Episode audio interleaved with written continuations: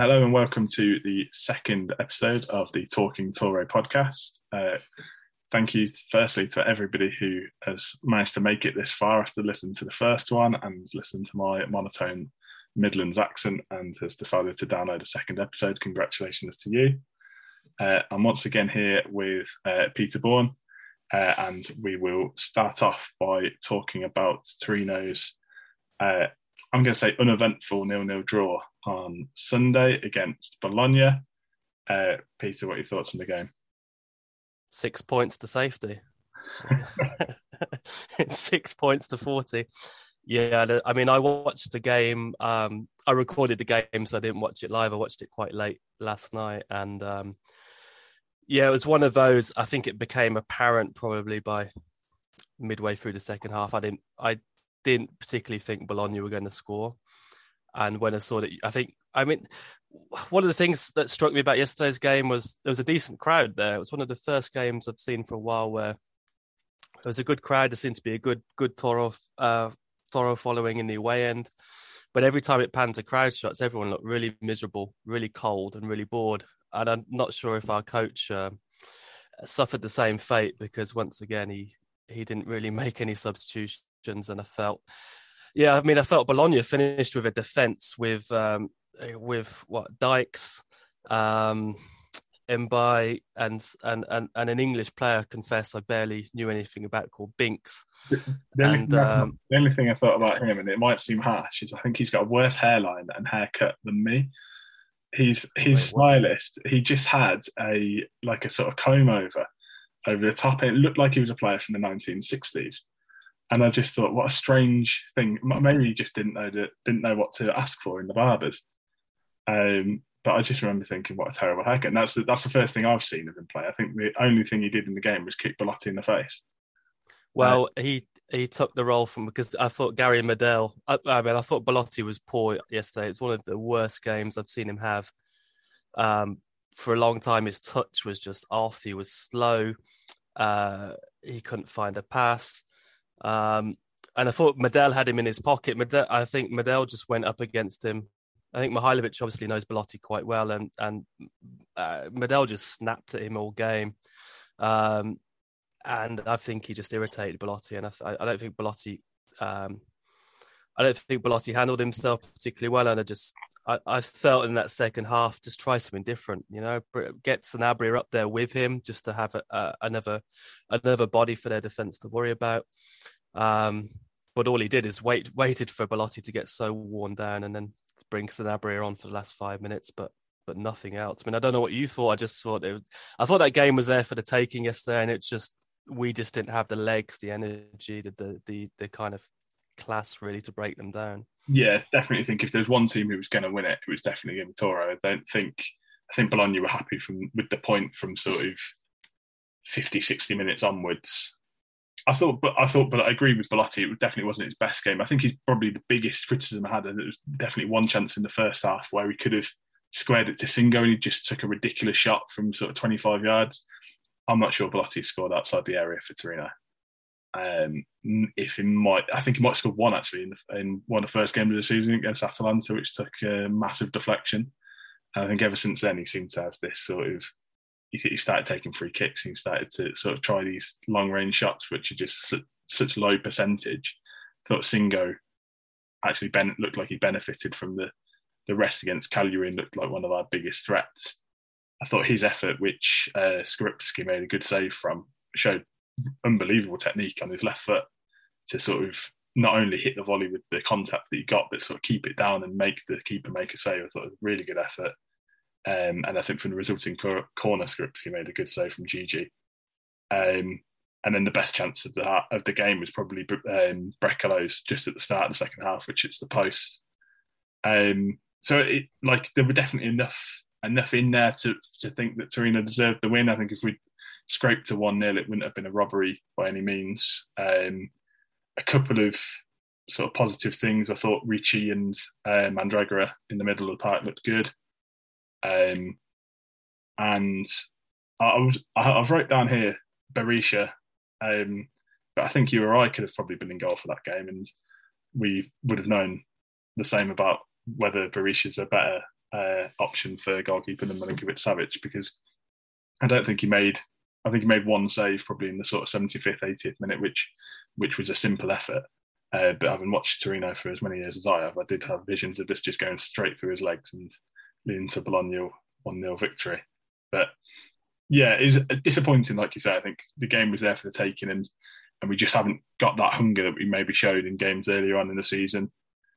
Uh, Sassuolo away, similar game, dominated, and in the last ten minutes we are able to get that winner.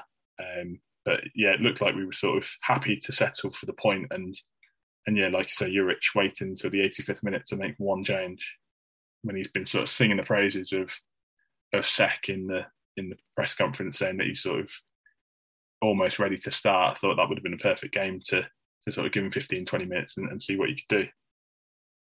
Yeah, I think we we're a little bit scared to win the game after the run we're on. I think you're being quite generous to Bologna. I thought they threw in the towel after about four minutes. Um, this very strange tactic of obviously their tactic was um, for Medel to to they would draw they would draw Torino in by playing these um, short goal kicks, but they just didn't have the technical players to do it. And I thought that they were very fortunate that in one of our presses we didn't um, we didn't close them down, but they tried to draw us in and then hit long to to, to Musa Barrow. But I mean, he had all of the the kind of um, mobility of a wheelbarrow yesterday. I thought it was useless as well. They, did have, um, they did have the uh, the commentator gave the stat they hadn't scored in sort of nine, ten games, and it's like, well, we know what's we know yeah, how this is going to end. He, he, was due one, but yeah, Berisha. I thought. I mean, the problem with Milinkovic Savic is when he faces a shot. So um, for with Berisha, yeah, he didn't face a shot, but I thought he was very proactive, and I thought there was one point in the second half where he came rushing off his line and dealt with the situation quite well. Um, so I thought he's definitely probably worth a uh, another chance next week. Um, but I just thought Bologna Bologna were were, were really poor, um, and I think yeah, it's it's it, it, it, it's a match we walk away from with some regrets. Um, I don't know if you saw the incident. There's been quite a lot in the in the papers today about the the handball. Yeah, it was quite strange, wasn't it? Because the TV director he did he showed, um, he, did show, he did show a replay. He showed a replay about two minutes two minutes after it. So yeah, yeah. I, I just don't know if it's one of those things that. that no one caught. No one caught at the time. It was just so weird, wasn't it? That like it would have, it would have been the weirdest penalty award ever. But I just don't think you could give it because how can you prove that he's that he's taken it? He could just say, "Oh no, I was passing it to Medel to take the goal kick." Um, it's just one of those which I just don't think a referee is going to be brave enough to give because it it I've well I've been watching football for sort of 20, 26, 27 years. I've never seen a penalty given for a handball like that. So it would have been it would have been um, quite unique. But I suppose it might take something like that for Torino to get a penalty in the league this season because I think it's uh, May 2021 since our last one. Do you remember who took the last one? I don't. This is not a test, by the way. I, I would guess it was Mandragora. Mandragora. I remember Mandragora took one. He missed one against Cremonese in the cup. And he scored one against Samp in the cup. But I would yeah. imagine that it was probably because oh, it would have been. I think the. Or was it Belotti against Spezia? I think oh, in that in that match we got crushed in. Yeah, the game the game we're not allowed to yeah, talk. That that I'll, well, yeah. this might move on to a different podcast, but that might have been my lowest moment as a Torino fan. That game.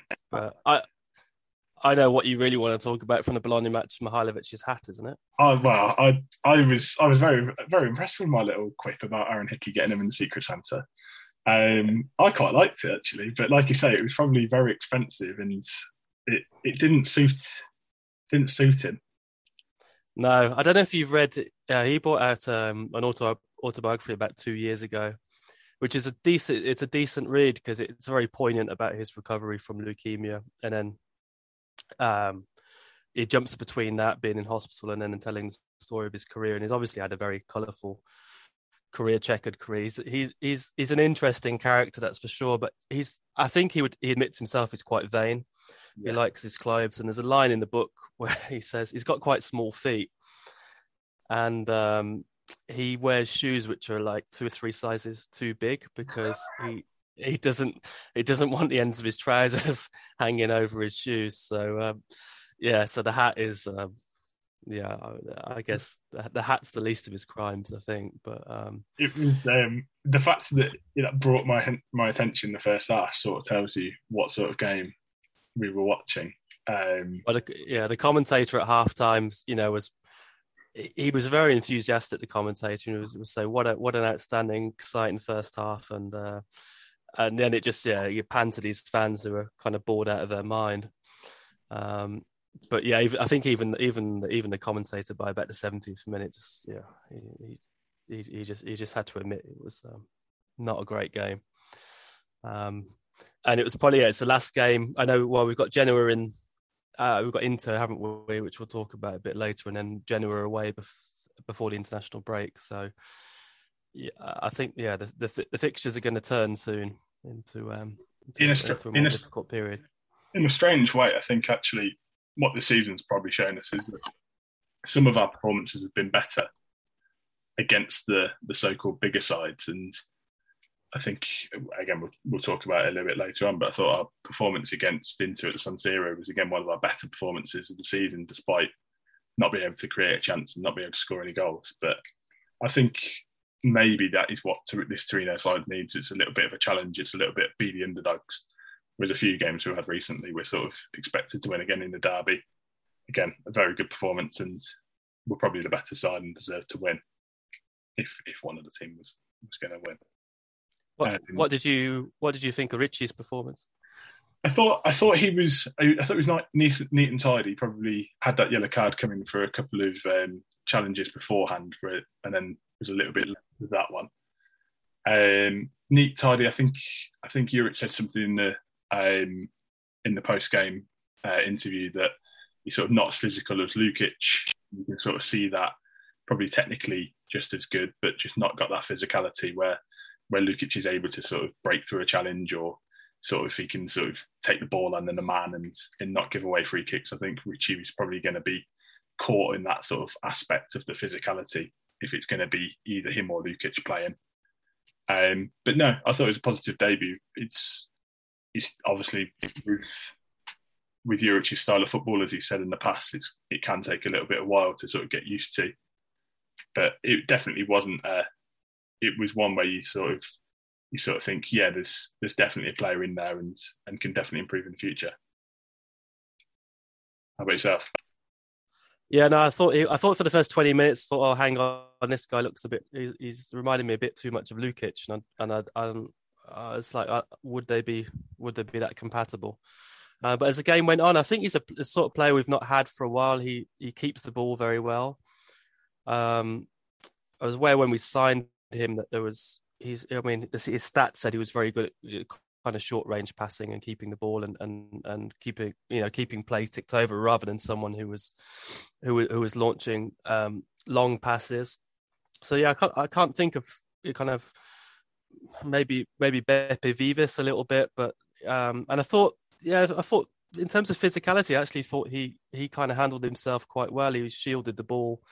There's a few times where he looked like he was going to lose possession and didn't. Um, I think it was a steady debut. I think he was, you know, if if the front three had had been a bit more vibrant, um, it would have been quite a different performance. And yeah, you mentioned before the best chance was was Brekalo's chance, and uh, I think my issue with Brecolo is he just he lacks pace, yeah. and I don't think he back I don't think he backed himself in that situation to to take the ball forward and and and um, you know and try and stay stay ahead of the chasing defender. He, he did hit it very early. It was it was not not necessarily an easy finish either. Um, but yeah, after that chance, I can't remember I mean, there was. I think I can't remember too much more. Singo's cross just um, just across the area, which seemed to miss everybody. Um, but yeah, I think I think it. Yeah, I think that's a fair point. Second half definitely not as good as as the first half, and I thought well, actually just going back to Ricci uh, quickly for a second. In the first half, particularly, he, he, seemed to be wanting the ball a lot. He seemed to be sort of demanding the ball, which I thought shows a good personality for sort of young lad going into a sort of new team first start, and he's sort of demanding demanding the ball from his from his teammates. So I think um, I think it will be for it will be him and him or Lukic for for a little while. um, and I'm not sure they they both play together. But I would definitely, if if Lukic's injury, I think it might even just be an illness, which is why he missed out. Uh, if that, yes, that... a couple of them had the flu. Typically, Zaza was one of them. and, and Pellegri, who Pellegri, who yeah, he's barely. I think he's had a different we somehow different issue every week. But we yeah. somehow managed to miss Pellegri out of the uh, the loan players who we might be redeeming or not redeeming last season. That probably at the end of the season, that probably says a lot about his start to his Torino career. Yeah, yeah, I did forget about him. But I think, I think he's a... I think he's only here because his dad's the team manager, personally. Yeah, but you, you, could you could be well be right.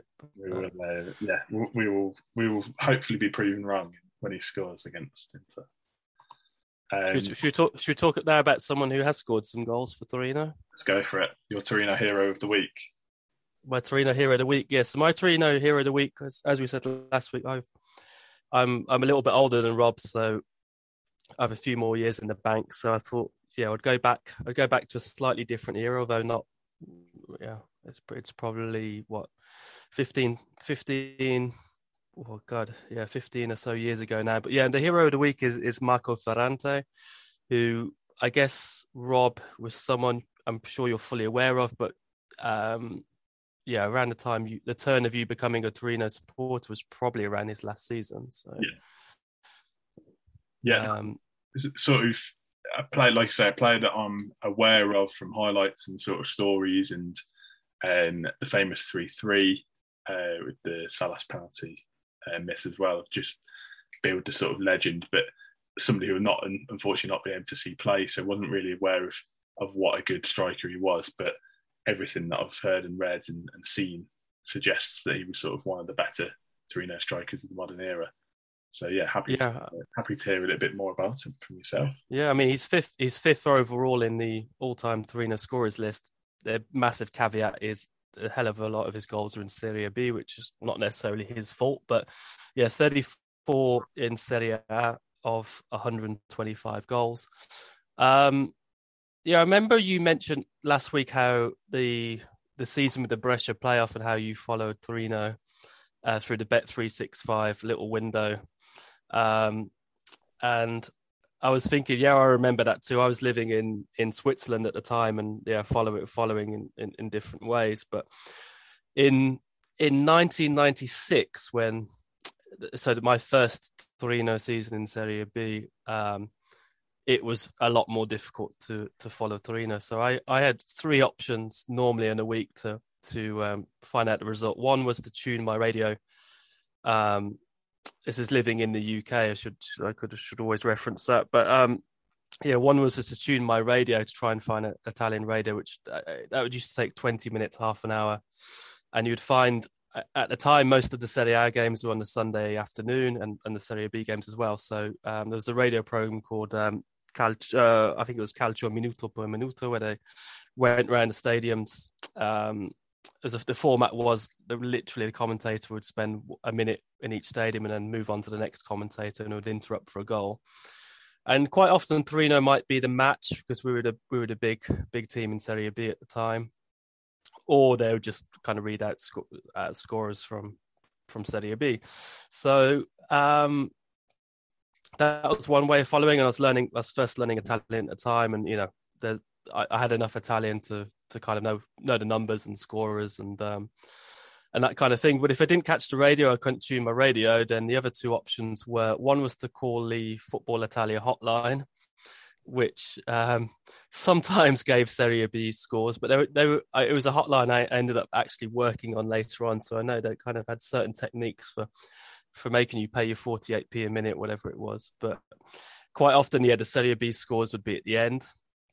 So you'd be you know you'd be on this paid call for four or five minutes. And then when, when my parents got wind of that that was um, yeah i wasn't yeah hanging on six or seven minutes onto a phone to find out Torino have lost at Fidelis Andria or Castel di Sangro or something like this.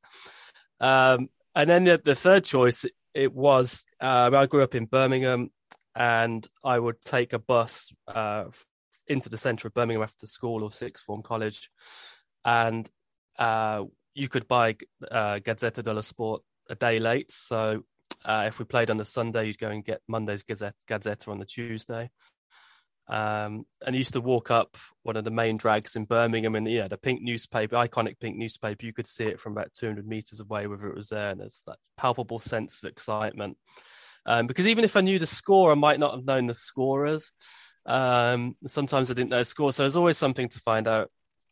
Um, and this is a long way of you know, kind of getting around to, to Ferrante, but Ferrante was for a good while. If Torino scored a goal, it was Ferrante who scored the goal. It was um, he, yeah, his first season was 96 97, which was the first season in Serie B, which turned out to be one of our worst ever. Um, he just gives some background. He he um, come through the Napoli youth youth system with um, so as he was breaking through, I think uh, Maradona and, and, Zola were there. Um, so made his he, made his Serie debut for, for Napoli. Into, he wasn't able to break into the Napoli first team with Maradona and Zola. No, it's just That's shocking, isn't it? And and Careca as well, probably. But yeah, strangely enough, he um, yeah, he, he got passed around the divisions a bit. Um, had a bit of a breakthrough Serie A season at Piacenza, but uh, Torino picked him up that summer as I kind of as kind of Serie B striker. He didn't score a goal until December, and then he scored nine in six games, including four against Reggina, which I think is one of the best streaks of a kind of Torino striker I've ever known. And then he barely didn't he didn't score. I think he scored two or three again that season, um, and that was it. He just thought, oh, this guy is um, you know, was a, he he had a very good six weeks in the middle of a very bad season. Um, and the next season, uh, next season we signed Gigi Lentini, which I think is a story for another day. Um, and that was um, we also signed Tony Dorigo that season. And if you've read the interview with Tony Dorigo in the Guardian, and I don't want to be misquoting him, but he even said Ferrante was the best player he played at Torino, or Ferrante was one of the best players he's played with. Full stop. Um, and that that was the season which ended up uh, with Torino losing the playoff final um, to Perugia, which is yeah something we should we should cover another time.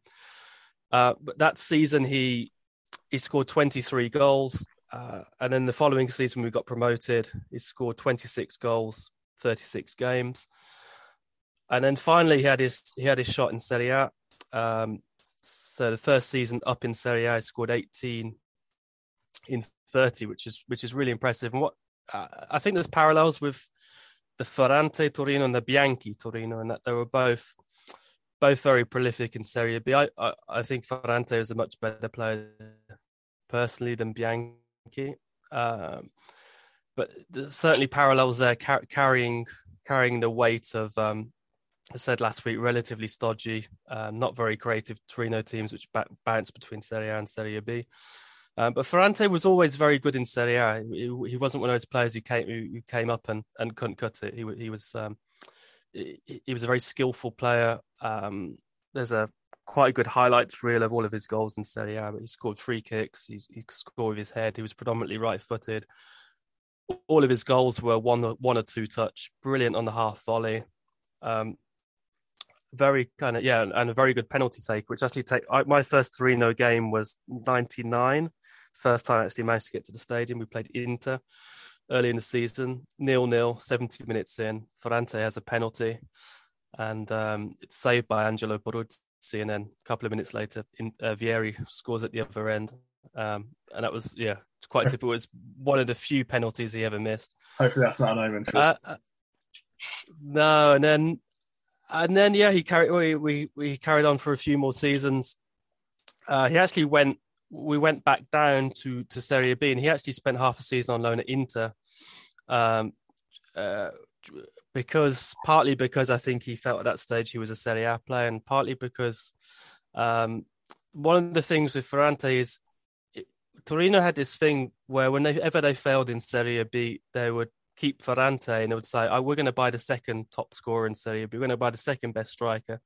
And playing with with Ferrante and it never worked out. Ferrante would get 25 goals, and the other guy would get three. So we had, I mean, we had people like um, Stefan Schwoch and Ciccio Artistico, and these these guys who always scored a lot of goals in Serie B, and then they'd come to Torino, and um, it was, you know, Ferrante was very selfish. Um, as a good link-up man, he, but he, yeah, he was very single-minded. So he tended to play a lot better when he kind of had wide players like Lentini or or later um, Antonino Asta on the, on on the side of him rather than rather than sometimes having a, another striker. And even when we signed um, Cristiano Lucarelli later on, um, I, did, I think they were a fairly decent partnership for a while. But again, Luc, Lucarelli was you know, he, he, may be someone we talk about in the villain category in the future. But yeah, Ferrante was he was a bit of a killer of other strikers at Torino as well. Um, but yeah, very just a, a, very very good player, and I think the proof's in the pudding. Even when he left Torino, he was three or four seasons later. He was back in Serie A with Ascoli, still scoring goals at 34, 35. Um, and he was a player when I lived in in Torino. My first season there was his last season. Uh, again, it wasn't a particularly good season, but he was he was just always a very interesting player. He just come alive around the penalty area. He didn't do anything really outside the 18 yard box, one or two touch. Um, and yeah, I think of a, a, a Torino fan of a of a certain era, he, was he was an important player. I can't say if I look back at my favourite Torino players, I wouldn't necessarily he wouldn't necessarily saying he was someone I warmed to in a sense of um, necessarily as a, as, as, a character. I think he's one of those players I look back on now much more fondly than um, than this than maybe at the time. Partly because the, the team at the time often stunk, but um, but yeah, look look back very fondly. You mentioned the the penalty in the in the in the Salas derby, they call it, but it was the famous one, uh, the two two one with um, when he did the um, the Toro celebration, which was then mocked by Enzo Maresca when Maresca scored late on to make it 2 2. I was going to bring that up. Was that was the celebration something Ferrante did for every goal, or was it just. No, it's suddenly, yeah, Ferrante went a bit weird when he came back from Inter. He started wearing this number 94 shirt um, because he came back and Lucarelli had had, had the nine. And um, yeah, I, t- I might tell a lie. I think he did do it. I think he may have done it in uh, he may have something he may have done in the bigger matches. As vague memories of him doing it around the Perugia, the playoff game, possibly as well. But it's that it's something that surprising that another striker's not replicated or another player's not replicated, just to sort of instantly gain a bit of. Um, well, Marcos Alonso did it, didn't he? Yeah. When he, when Fiorentina scored against us, and then and then he claims he claimed that he didn't realise that he was antagonising Torino fans um, despite yeah. the, the word for, for bull being the exact same in Italian and Spanish. That was, yeah, that was... a very impressive um, attempt to play it down. But yeah, obviously Maresca and, and Alonso have sort of done it in a negative sense. But um, just thought, if I, I mean, if I was to score a goal for Torino, that might just be just be a quick celebration to get the fans inside. Yeah, he did, he definitely did it more later on in it, in his in his Torino career than than early on. The other thing, I mean, I said at the beginning, you know, it's difficult finding the scores. You, be, you barely ever saw any goals. Sometimes we would find someone who had Italian TV who might who might video record goal highlights program, but mainly the way I would have consumed goals at the time would have been um, an end of season, you know, compilation video. You go out to Italy, you'd buy you'd, you'd buy some kind of bootleg end of season video and see the goals. And so you didn't it's something you read about and something you you listen you kind of listen to the radio. Obviously, the Serie A seasons were a bit different because you had Channel Four and um and the goals were on every week. But, yeah, those Serie B, it was something there's something kind of very um yeah kind of mystical about the about about those years. It was all it was all, all another world away. But yeah, Ferrante was a big part of that. I, I just wonder what your news agent must have thought when you were turning up and buying the I imagine there weren't many copies of Gazzetta. And then you no, and it was a, it was a heartbreaking week when it wasn't there as well. Yeah. That was that was a difficult week. Yeah, I mean sometimes you you would you would like because it, it, was always folded over. I can't you know that the Serie B scores quite possibly were not even on the front cover as well. But yeah, they were they were um uh, yeah I, I, I was definitely a you know sixteen year old in going to sixth form college in Birmingham buying Gazzetta dello Sport with no no we kind of immediate Italian connection was yeah was a little strange. But. I actually remember it. I remember in the opposite once in Italy because the first time I went was 2005, uh, not to a Torino game fortunately, but the first time I went to Italy was 2005, a little bit before the internet. So I was trying to get the um, the score of a Southampton game and bought a, an English tabloid for like three or four euros just to see that Southampton had drawn one-one with Millwall. Um, so that was probably the, the opposite effect. Whereas I think it, yours may be a bit more glamorous buying the Gazzetta in Birmingham than me buying the Sun in Milan. Well, it's, it's uh, yeah, we both our end goal was the same. I think exactly, yeah. exactly. Yeah. But yeah, no, um, and I think uh, you referenced the um, Dorigo interview with um, with the Guardian. I think I think that might be the same interview where he mentions about Souness and just the reasons why he didn't really work out at, at Toro, and I think he was sort of like fight fighting with the players in training. So that's um, interesting to to dig out if you want to, a bit further reading for sort of yeah, the Souness. Soon, I think Souness tried to two foot Ferrante, didn't he? Yeah. And I think Souness was still very close to his, or a lot closer to his playing career. And yeah, I think he he was one of those coaches who, who who kind of came in and, and still still wanted to play. But yeah, that was a very kind of um, it was a kind of not a very Torino appointment, um, and it didn't last for very long. No, still, um, still the only man to manage Torino and Southampton though. So uh, I hadn't, yeah. Some, somewhat fondly in my in my uh, in my memories, but yeah, way before my time. Souness and Souness and Lyanco. What a what, there, what, a, what a combination. There is a there is a third player to complete the hat trick. Actually, hold on. It's, is it in the modern era? It is the it is the modern era, but it's very very difficult. I can, I can give you to the end of the um, end of the episode if you wish. But did he play? Was he is he more renowned as a Torino player or as a more known, more known as a Torino player? Regular okay. uh, regular Torino scorer within the last sort of five and six years. And how many games did he play for Southampton? One. One. this is what this is why it maybe. Oh, this is there. There is there is yeah. Um, but yeah, maybe, yeah. We'll find out the answer next week because my brain will not allow me to remember we've done this as we carry on talking. But yeah, uh, yeah, it has a vague um, was it in, in the year of Southampton in League One or something like this? In the champion in the Championship, he was on loan from uh, Tottenham. Oh, um, Iago Falque. Correct. There we go. I think he played 45 okay. minutes actually against. I think it was a live Sky Sports game, and he was terrible. Um, but he sort of reinvented his career in Italy, and, and to be honest, like a decent servant for uh, Torino, who may may appear in a, a Toro hero if we're. If we're yeah, getting, someone who's someone who recently said very nice things about his time at Torino yeah, as well. So. I, I, think that's. I think it certainly his highlight of his career. To be honest, he's, he's disappointed. I think everywhere else he's been, but no, I think he was a very good player for for a short spell. Um, especially under Mihajlović, I thought he's one of our better one of our better players in those seasons.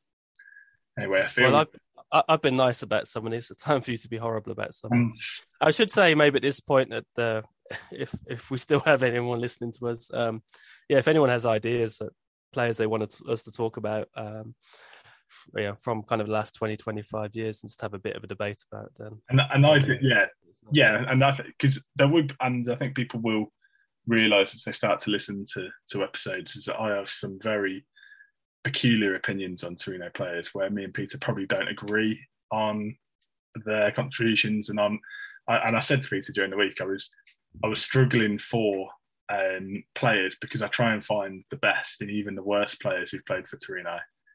Uh, but I managed to narrow it down to a couple of players, and I went for this one just because it gave me um, a number of spells to talk about. Because obviously he's played for the club in, in two occasions, sort of split apart by sort of eight to nine years. Um, so, and it's a risky one because he could return to the club. So I hope he's not listening. But Simone Verdi, this is your this is your life. um, he, I remember. So this was the first.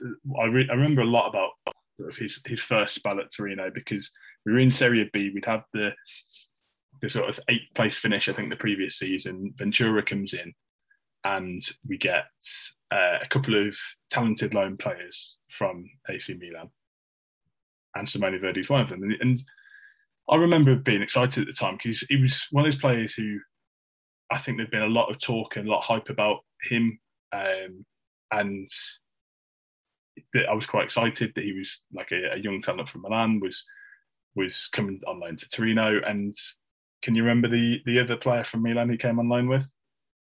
Yeah, the other player. I mean, uh, if my memory serves me right, was the um, the Nigerian winger, wasn't it? Um, yeah. Odum, uh, Nnamdi Oduamadi. Oduamadi. Yeah, that's and, the one. And I think we probably should have uh, foreseen how Verdi's career would go, especially in his latter spell. I always preferred Oduamadi. I thought he was um, very raw, but but was able to uh, affect games in ways that Verdi wasn't able to, especially in Serie B at sort of a young age. And he was probably, as I mean, as he is now, he's he was a very technical sort of dribbler when he was younger. I think he might have won a penalty in his debut. Uh, I seem to remember, but that was probably his only contribution. He didn't score, I don't think, for the club uh, whilst we were in Serie B. Um, and then he sort of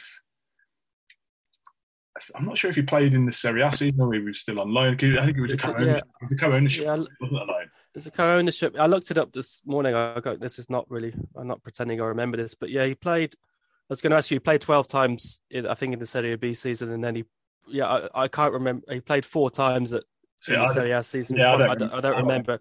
I don't remember any any of that. But in, in that first season in the Ventura, was were most of those appearances at the beginning, and then did he just? Yeah, I think uh... I think it was at the beginning. He sort of was sort of in the team or, or, would appear off the bench, and very quickly, I think it was it was seen that he wasn't really up to to sort of professional standards yet, and, and maybe needed a, a, few more years in the in the Primavera. Uh, whereas Oduamadi, especially just a bit more direct, was would give defenses a bit more trouble than sort of a, a, young. And he was very. I remember just him being very physically slight. He was probably uh, must have only been sort of 18, 19, but he probably had the physique of a of a 16, 17 year old. And as is sort of typical in in Italian football, youngsters don't really get a chance unless they're absolutely exceptional. And and Verdi, I, I, I, never remember watching him play and thinking, oh, I wish he would start more. I just remember thinking he was very green to excuse the pun. Um, very good. So what you did uh, young Robert. Thank you very much. Um, and he, um, yeah, and and I thought we would never see him in, in a Torino shirt again. And unfortunately, um, and and and this is, I can remember this as well because so when he returned, it was one of those sort of summer sagas that Torino do so well, where they wait all season to try and to try and sign a player and then just pay the same amount of money they would have done at, at the start of the transfer window. Um, and we just beat Atalanta 3 2. Uh, I think Belotti might have been injured as well. So it was really seen as like, a, I think we'd just been knocked out of the Europa League by Wolves on the Thursday. Went to Atalanta, who for some reason weren't playing in Bergamo at the time, won 3 2 after being 2 1 down. And then, sort of, the transfer win, like deadline day was the day after. We'd signed Verdi, and, and there was talk that this was really Torino's sort of shot at, at trying to break into the Champions League because they've just qualified for Europe. They've just spent sort of 25, 30, I think I'm not sure what the what the fee was in the end, 20, 20 25 million euros. But he just didn't fit into the into the team, and I don't think was ever going to fit into the team. No, I think there's two. I think that's happened twice. I think one, just going back a bit under Ventura. Ventura had a thing where if he didn't like a player, he was an absolute. he was a he was very difficult with them, and there was certain there was a string of kind of quite talented players we signed. Do you remember Nicola Bellomo as well? Yeah, yeah. Um, the, the, the kind of new Cassano, and then we had um, uh, who uh, who was uh, there was even Sanchez Mino who oh, okay he didn't do very well, but just certain players Ventura just took a look at and said no, you're not for me. And I think Verdi was a little bit one of those ones in that first season. So it didn't, yeah, it just didn't work out for him. He went away. I don't think he, I think he had a good seat under Donadoni, He had a good season at Bologna, and then built a career off that for a bit. Yeah, he, he, uh, he scored. Yeah. He scored two free kicks, and this we'll probably get onto this slightly in a, in a second. I remember him scoring two free kicks. I think in the same game for Bologna with with different feet, um, and people raving about it. And uh, personally, I don't find sort of scoring two free kicks as impressive as it is. Like that is an isolated incident in a match yes, he might score two goals from the from the game, but if a player scores two free kicks and then like gives the ball away and and can and sort of is detrimental to a team's um, performance at the end of the day and you lose the game or draw the game, it's not very impressive. And I, I think Verdi was one of those players who looked unbelievable on a highlight reel, but then you watch him for, for 90 minutes and and you realise actually he's not a very good player. He's not very uh, tactically smart. I don't think he gives the ball away trying silly things. Um, he didn't score many goals for Torino. I've, I've got it down at 91 games in, in between both spells and six goals. I mean, well, I think at least a couple of those goals were barely. I mean, there was one against Bologna.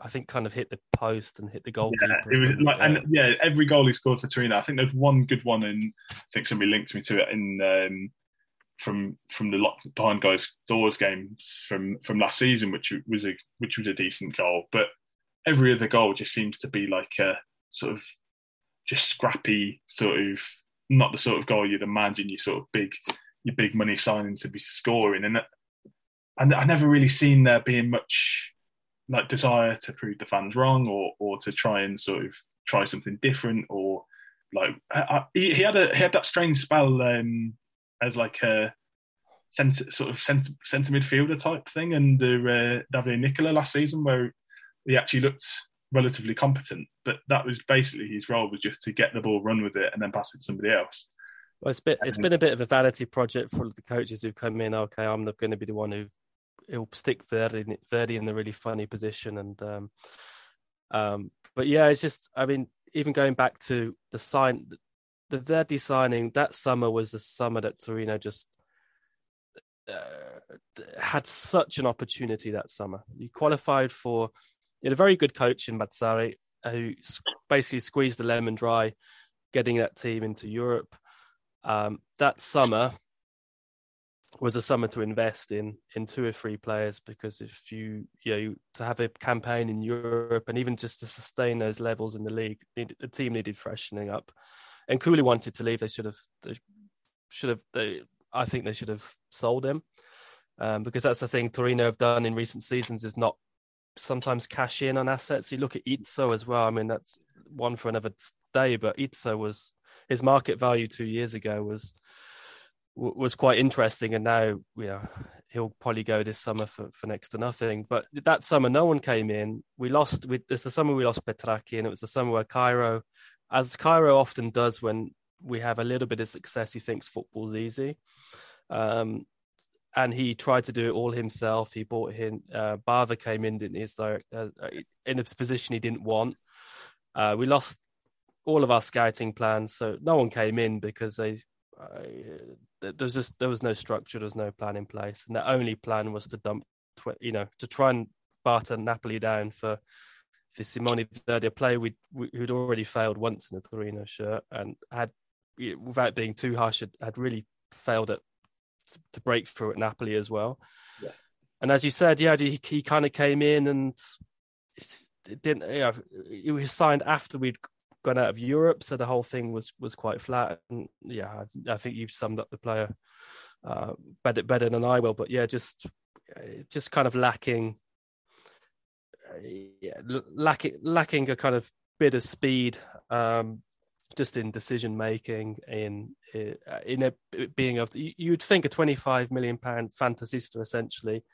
Um, would have would have different ways of beating a man, but I think all Verdi really ever see I've ever seen a, a kind of free kicks and, and, the odd kind of nice goal, a little bit of skill, but he's yeah, he's. I think you're um, you're quite right to have called him out. But. I, I think in what, what might be a regular feature on these uh, on these podcasts in what we like to call peak Toro, Verdi goes on loan to Salernitana, who were, who were the only team I think who would take him because they decided to just sign a whole new team in January, um, and he scored two free kicks on his debut. Yeah, but it hasn't done much since. It hasn't done much since, yeah, exactly. So, so that sort of proves proves him wrong. Flatters to deceive is probably the best sort of way you could describe it. He would have a couple of good games, and then and then you think, oh, finally they've, they've cracked it, and then you would you'd watch him play for for sort of he very rarely lasts 90 minutes, but watch him for sort of 60, 70 minutes and, and think, how is he a professional footballer? Because there just seemed to be, whether it was a confidence thing and, and um, somewhat uh, sort of feel feel a bit sorry for him for that if it is just a lack of confidence and he needs that arm around the shoulder and he just totally lost his confidence with Torino. But I think at some stage you need to show a bit of a bit of character, a bit of fight, and the sort of fans who are, are paying paying your wages effectively, and you need to to sort of show a bit more than he ever showed in a Torino shirt. So on both occasions. So that is my Torino villain of the week. There you go.